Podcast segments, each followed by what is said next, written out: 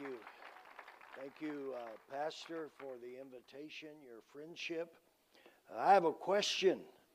Uh, do I qualify for the Friday night teen fellowship? That's what I want to. Many of us have those stubborn pounds that seem impossible to lose, no matter how good we eat or how hard we work out. My solution is PlushCare. PlushCare is a leading telehealth provider with doctors who are there for you day and night to partner with you in your weight loss journey. They can prescribe FDA-approved weight loss medications like Wegovy and Zepbound for those who qualify. Plus, they accept most insurance plans. To get started, visit plushcare.com slash weight loss. That's plushcare.com slash weight loss. Oh, why are you laughing? Come on now. Why, why would you do that? Amen. Praise the Lord. Amen. I've prayed for years. I heard Pastor Mitchell praying this years ago, so I started praying it. Uh, God, give me a spirit of youth and a sound mind that's a good combination, but it's, it's a privilege to be with you tonight. And uh, some of you know him for many, many years. Uh, thank God for your faithfulness, uh, your service, your sacrifices, your commitment to God, uh, or we wouldn't be here. And um, in our fellowship, God's raising up another generation is very, very encouraging to me. Another generation of young men and women uh, to preach the gospel. Amen. If you have your Bible tonight, 2 Corinthians chapter 12. In August, I preached a message, and uh, a thorn in your flesh. And in that message, the thought was if we're not careful, we're so consumed with the thorn that we miss the revelation.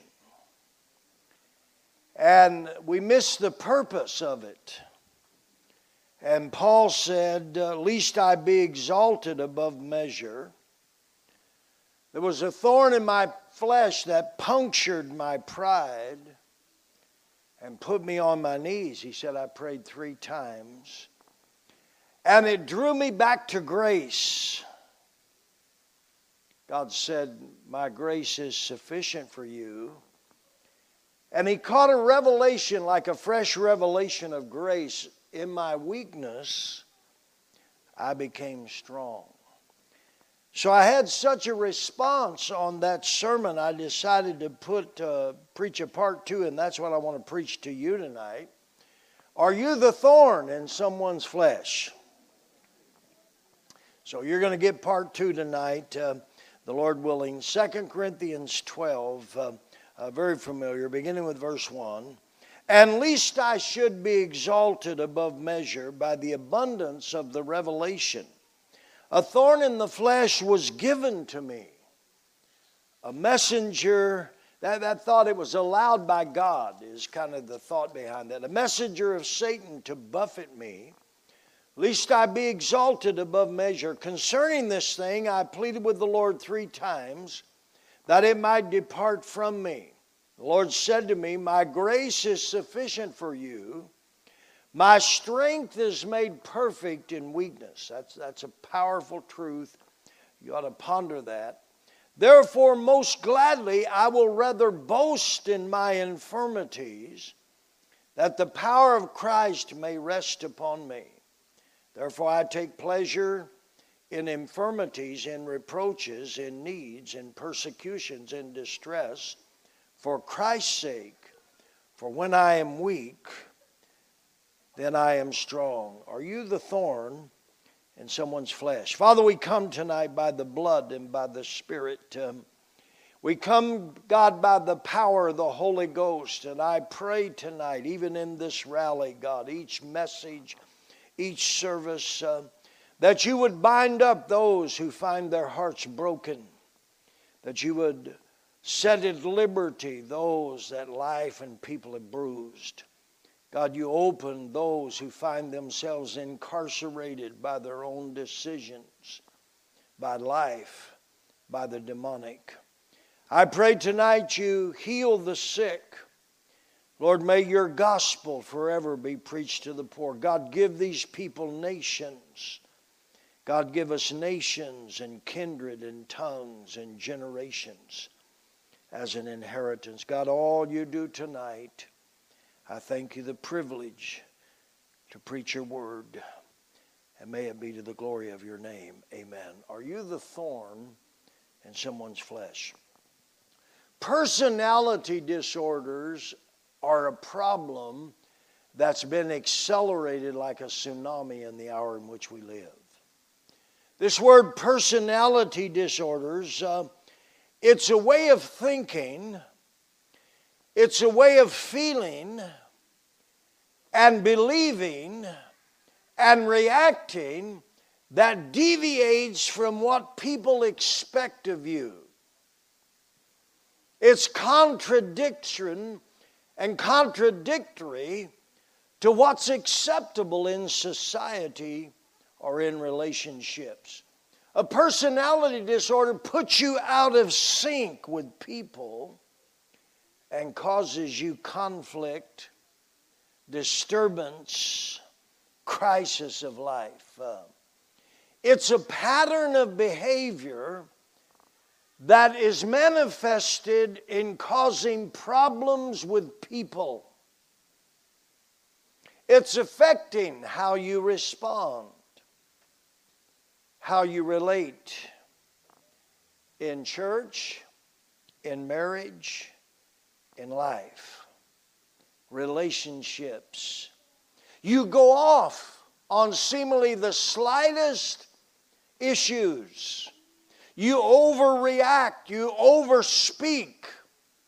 It's mental, it's emotional, and it's spiritual. This explosion comes out of you called a personality disorder. It's normally associated with a state of confusion.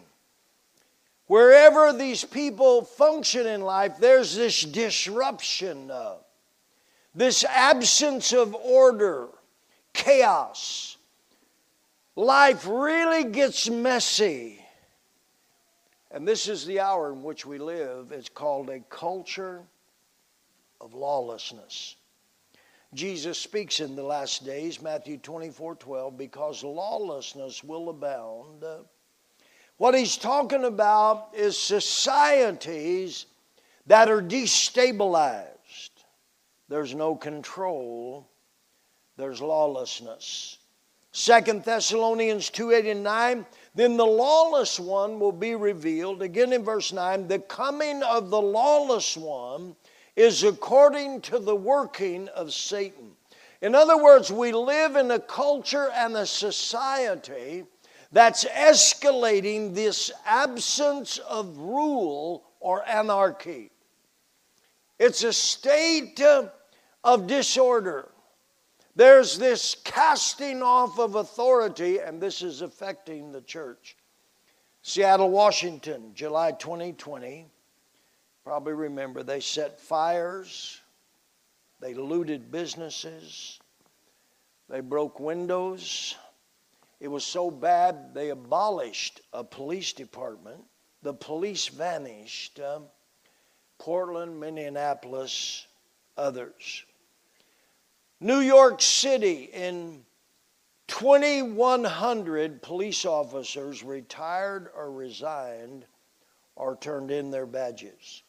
And their statement was why arrest anyone? The DA just releases them back into the streets within a day. It's the largest exodus of police force in the history of New York City. Minneapolis, the murder rate rose 46%. Seattle has the highest um, recorded uh, increase uh, in the history of that city. Portland murders more than triple. Los Angeles Police Department reported 38% increase in murders and violent crimes. I quote someone said, Our once beautiful city has become a wasteland because we, vilif- we validated or we vilified, I'm sorry, local authorities. The cancel culture. Some have called it the online mob. I recently, not long ago, I mentioned this in a sermon in our conference. Uh, within like a two week period um, in our church service three different times. Um, these were people I did not know. Here was a mother sitting over here with her daughter. Saturday, she had been in the hospital trying to commit suicide, and she brought her Sunday morning. I'm talking about a young, maybe 20 year old girl. Also, over in this area, that same time span, a young Native American, her hair purple, all kind, tatted, uh, piercings. She came to me weeping in the service. Um, she had attempted suicide that week. And just a, another young lady on my right, uh, within that time span, she was there. I'm noticing her, she's weeping in the service. She had just again got out of the hospital from suicide attempt. This is the hour in which we live. Jesus prophesied it, Paul spoke of it, um, and it seems it's like an avalanche on society. Cancel culture, lawlessness. The statement as many as the Bible is outdated. It doesn't apply today. It's not relative. It's narrow minded, it's bigot, it's intolerant. Someone said, Has the world gone crazy? 1 Timothy 4 1 Now the Spirit expressly says that in the latter times they will depart from the faith, giving heed to seducing or deceiving spirits and doctrines of demons in other words, somewhere the church has to be prepared. Um, both mentally and spiritually and emotionally, um, uh, for this invasion of seducing spirits, this cultural shift that's creeping, this creeping rebellion against God. Another quote Society has gone morally adrift. The pandemic of reprobate thinking is having a moral and mental, emotional effect on an entire generation, leaving them disillusioned with a full bag of personality disorders. We're trying to reach those people. We're having to minister to those people pastor those people, embrace those people. Um, and the problem is it's, a, it's attached um, and accompanied with strong delusion. Second Thessalonians 2 9, the coming of the lawless one, verse 10, with all unrighteous deception um, and strong delusion. It's a very sophisticated lie a delusion that is very persuasive, a delusion that has this ability to be very persuading. I'm amazed at kids in our church, raised in our church. And sometimes I'm in conversation I'm amazed what the school has imparted into their thinking about socialism and morals and transvestites, and the list goes on and on and on.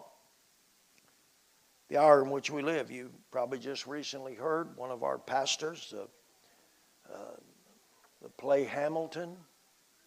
And at the end of that play, a young man gave an altar call, very simple says if you're bound in fornication or adultery or homosexuality, Jesus can save you. He loves you and can set you free. This was live streamed. This explosion was so so horrendous they had to shut down their website. Uh, his mother church shut down their website. I spoke to this pastor on two or three occasions. He told me there was like 50,000 obscenities and attacks for the simple statement Jesus can forgive you, He loves you, and can set you free from sexual sins.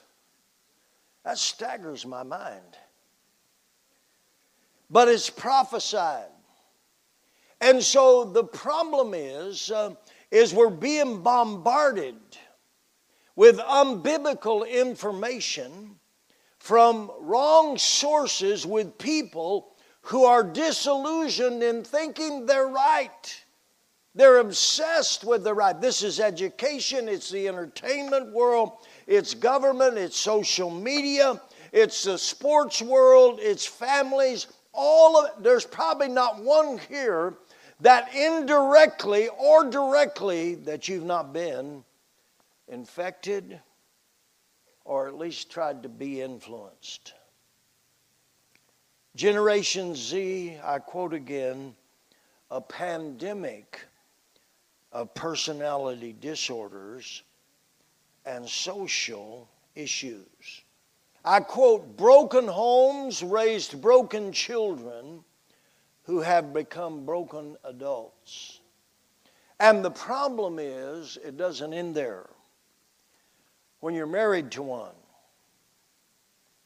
you're having to live with their disorder and their problem, and that can be very tiring and painful. Now, it's not just your problem, it's their problem. And if you're not careful at this point, there's a thorn in your flesh. Let me ask you are you the thorn in someone's flesh?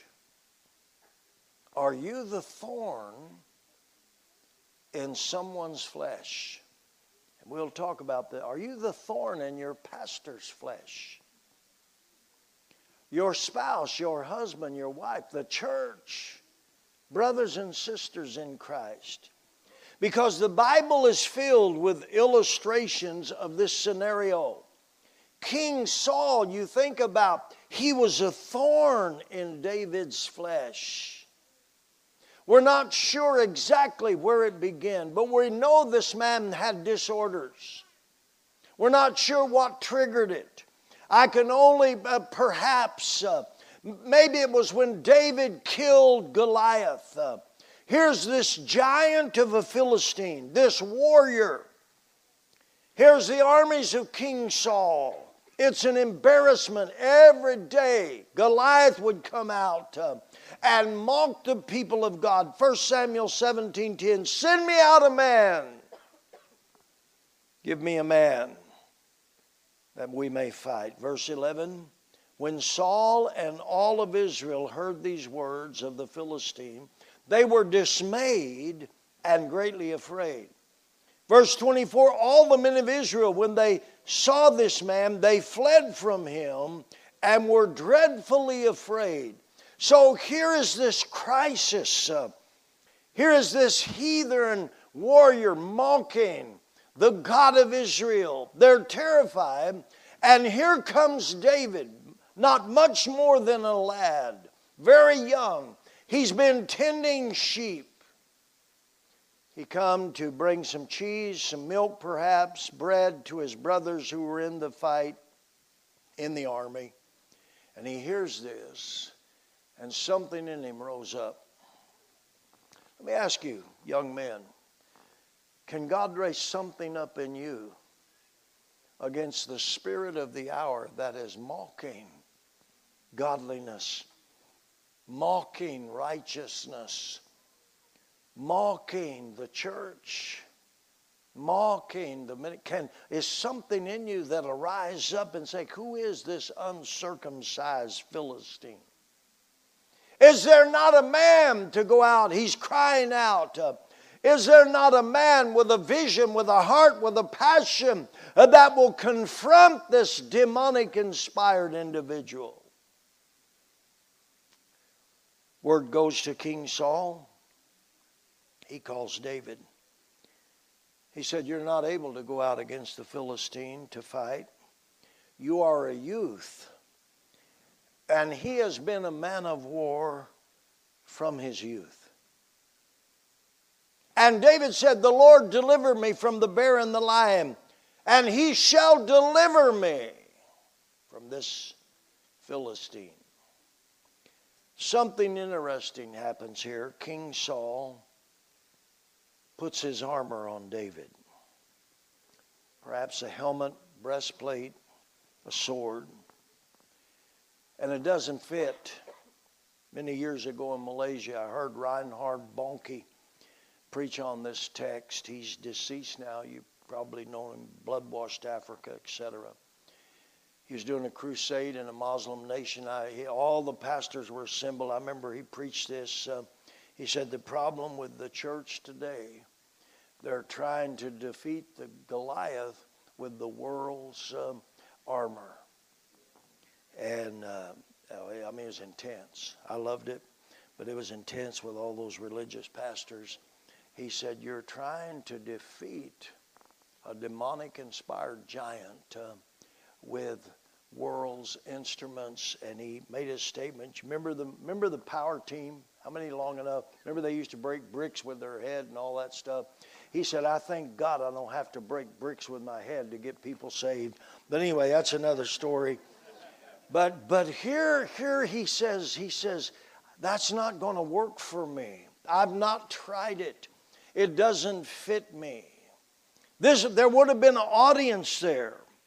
I wonder Saul how he responded right here.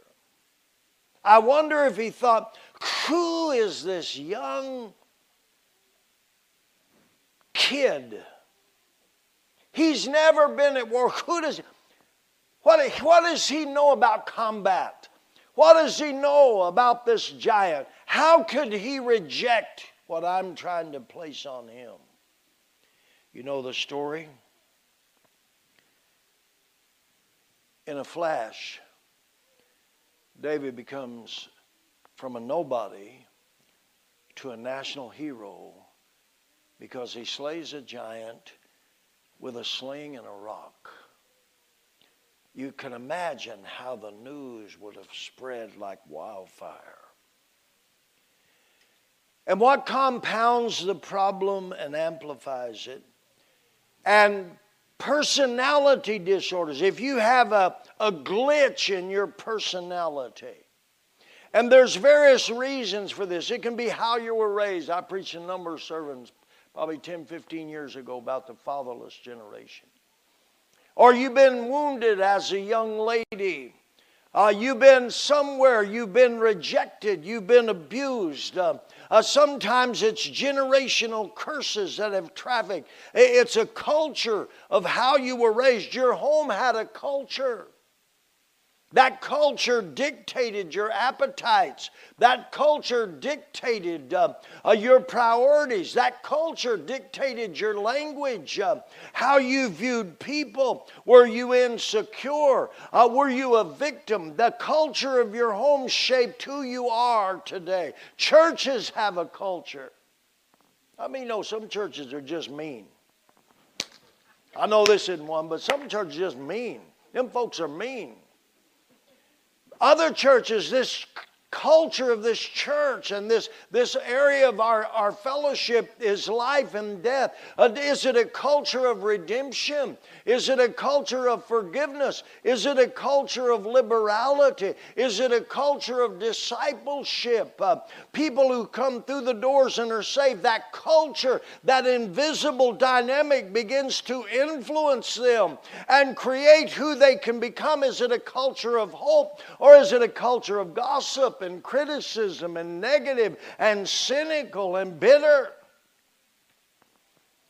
People come into the kingdom, and the problem with broken homes and broken societies, it's created this culture that men and women are born into this, and it affects who they are. Here's King Saul. We don't know a lot about his history, but you know it's amplified when he hears the lady singing the chorus. Saul slays his thousands, David his ten thousand. And this, what is it, nine words of chorus? It's like it's stuck in his soul. He spent the rest of his life a thorn in David's flesh. How do you react when someone else gets applause? How do you react? when someone else gets the accolades or the promotion. We just had our Bible conference and, and had a young, bunch of young men preach. One of them, uh, Lima, Peru, uh, preached a sermon, and I mean, man, people went wild. Uh, but it's interesting, I heard a couple of uh, pastors that were his age, two or three pastors that uh, they're all out on the field, but they're all like in their 30s. Uh, they went out to eat and had his sermon for lunch. And it was, so I called him in my office. I said, I heard you was running your mouth. I confronted one of them. I said, I remember when you was in church, I told you stop running your mouth. And and uh, years ago, as a disciple, I said, and and remember, uh, another guy in church knocked you over a wall.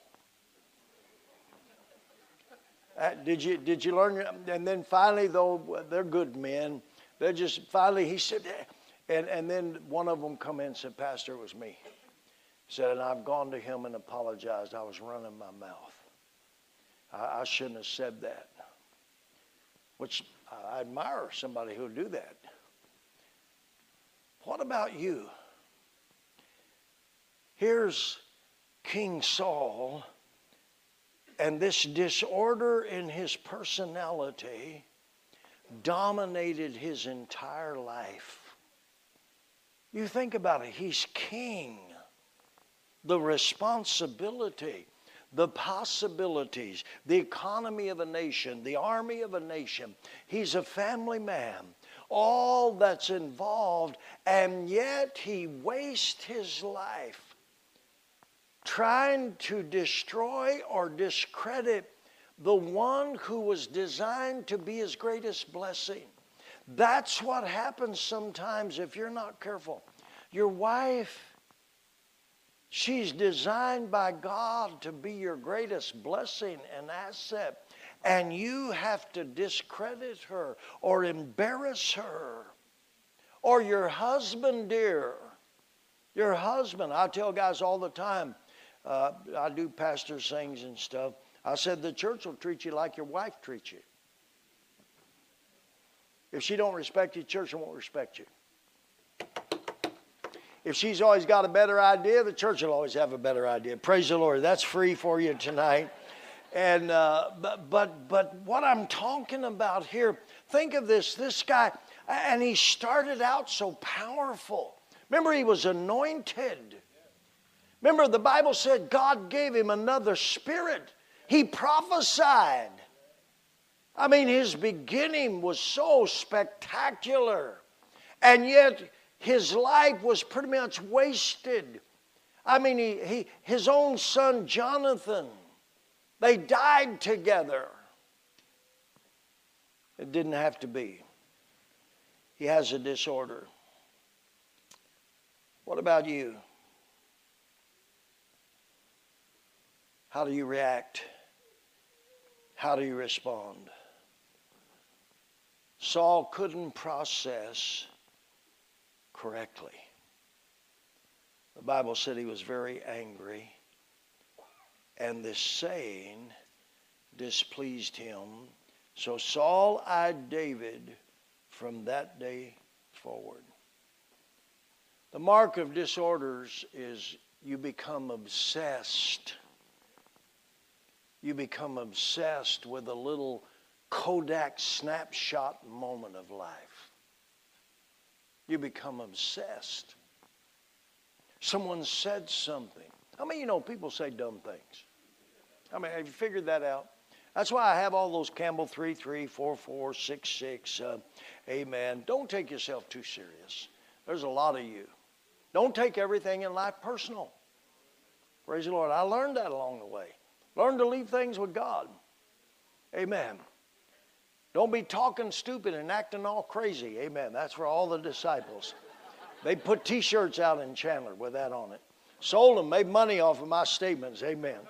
But, but, but you see what, I, what I'm talking about here is, is this, Saul seems to be all over my congregation. I don't know about yours, but I'm pastoring people that have all of these resemblances he becomes a thorn in David's flesh, and he's tormented. He's depressed. You know the story. He calls David because he's got some kind of mental issues and migraines, and David comes and plays the harp. And he tries to pin David to the wall with a spear. The one who's trying and evidently brought him some kind of peace. Is that you? Praise the Lord. Are you the thorn in someone's flesh?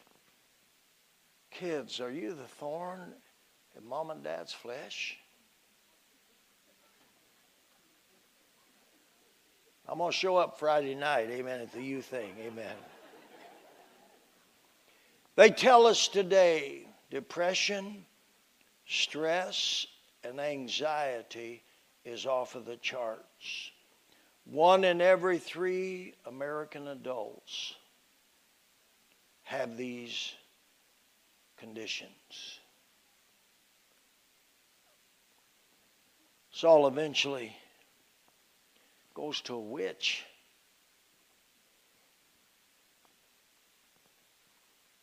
to try to find some kind of direction in life. What about you? The problem with social disorders, you're afraid to trust. Hard, sometimes you think correction is rejection. Your pastor speaks a word to you trying to help you. I'm, I'm, I'm, talking about my, I'm talking about my life. Trying to help people. Trying to have a conversation, but it's like you have to, to have a conversation, it's like you almost have to walk on eggshells with so many of them. Because they, they misinterpret your intentions, they misinterpret your messages sometimes. They misinterpret what you're trying to do for them. They view it as, you don't care about me. The catchphrase I hear today is, you don't understand me. That's their defense against changing.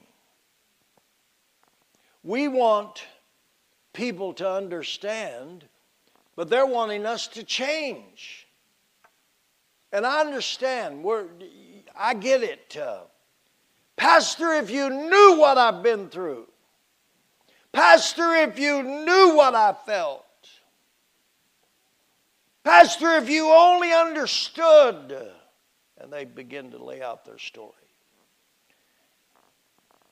And then they say, You don't understand me. And it's like the catchphrase accept me just like I am. I want you to accept, and we acceptance is critical. Every church has to accept people when they walk through the door. People need acceptance. People need hope for their future. Pastor, you see me next year. I won't be like this. A young man, uh, uh, Pastor Ortiz, just sent me a, a picture. Actually, Scott Grabowski was with me. He was talking to me on the phone. This guy got saved uh, when I was there in Mitchell's Plain last year, and uh, he had dreads. I mean, and and he just got a haircut. He sent me a photograph of him getting his haircut. Uh, and and you know, and people need acceptance. They need hope for the future. Pastor, you see me next year. I'll be, I won't be like this. My marriage will be different. My life will be different. Uh, and in that hope is hope for ministry. Every congregation, people need to feel there's something they can contribute. That moves them from, from uh, I'm just attending to now this is my church. They need justice. People need justice. People, I, I've pastored a lot of people. And, you know, I've had have to make hard calls. I put this family's daughter out of church, indefinite. And um, moral issues. And so they tried to sneak her in at the Christmas play because all the nieces and nephews.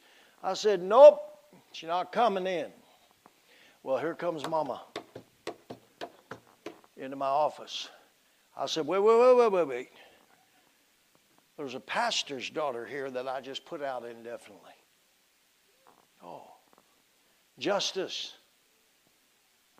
Justice. I had one pastor, his kid was biting all the other kids in nursery, and he couldn't figure out why the mothers were all leaving the church.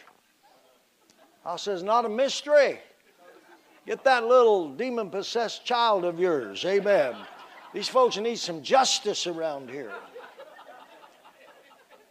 But it's like today, you don't understand me. And the, this is the temptation. You hide from changing. We excuse ourselves with this phrase. They call it personality blindness. Instead of changing, we blame. Your marriage is stuck. It's stuck. Someone's having to live with your thorn. You're asking for understanding, and they're crying out, God, God, change him, please, please, please, please. If you'll just understand me, you would know why I act like this. And you wouldn't expect me to change. You'd give me a pass. We're looking for sympathy.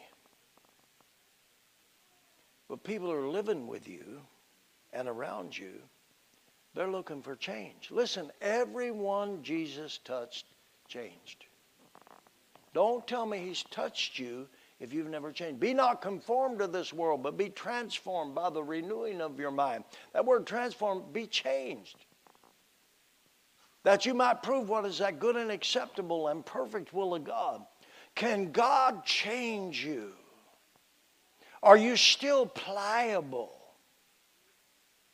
in His hand and by His word? The good news is Jesus died and rose again that you and I don't have to be tomorrow who we are today. Did you ever think about the woman? Here's Jesus. He's Simon the Pharisees invited him to his house. Jesus is very popular at this time. And most scholars feel as Mary Magdalene, she comes in. It's a courtyard setting. There's people, there's neighbors, there's family.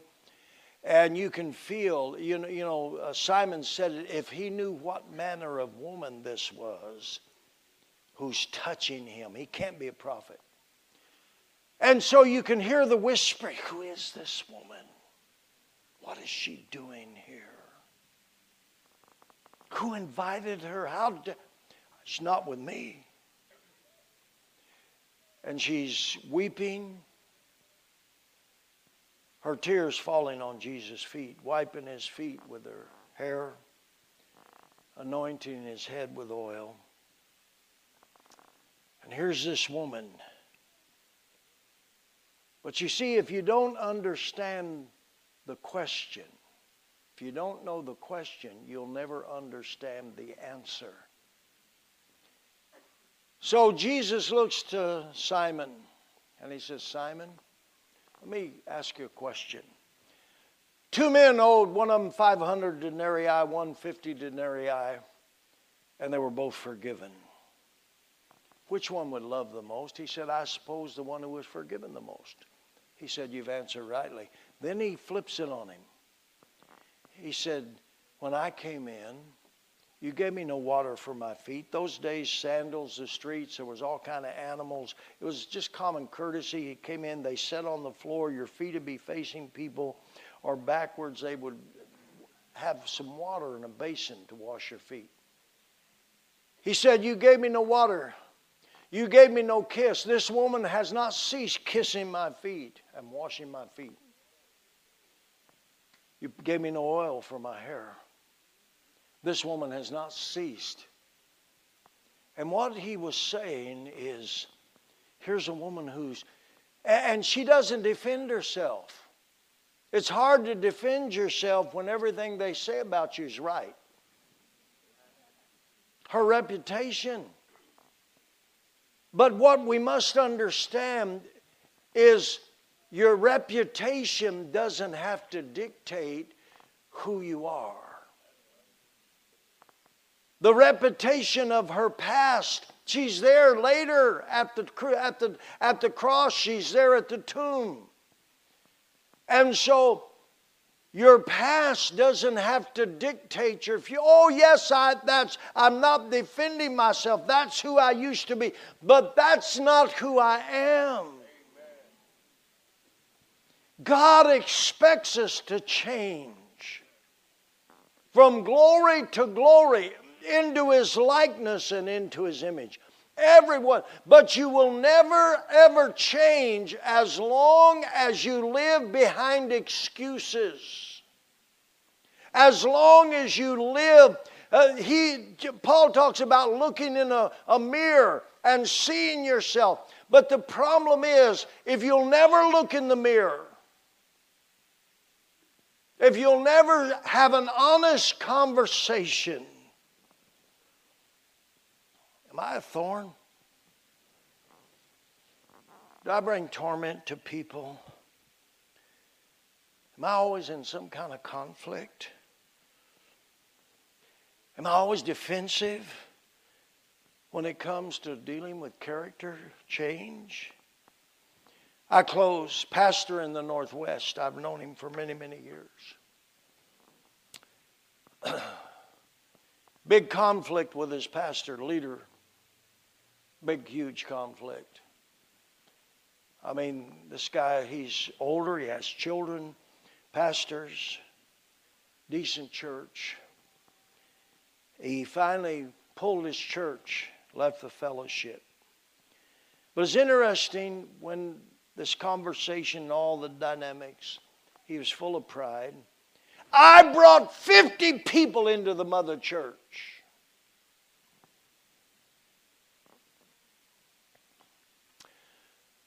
Don't allow your past success or influence for God become your present excuse for rebellion or refusing to see yourself. Pastor Mitchell said something to me a number of years ago, and actually, when he said it, I thought, eh. He said, Campbell, he said, more pastors are destroyed by success than failure. And at the time, I thought, give me, give me a chance at it. But he's talking about leaders and stuff. And, and here's a man that was probably one of the most successful out of his mother's church. But his spiritual success become his defense for his default, his disorder, his sin.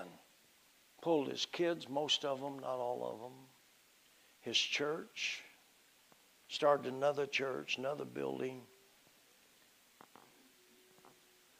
left, gone, after decades and decades and decades of relationship.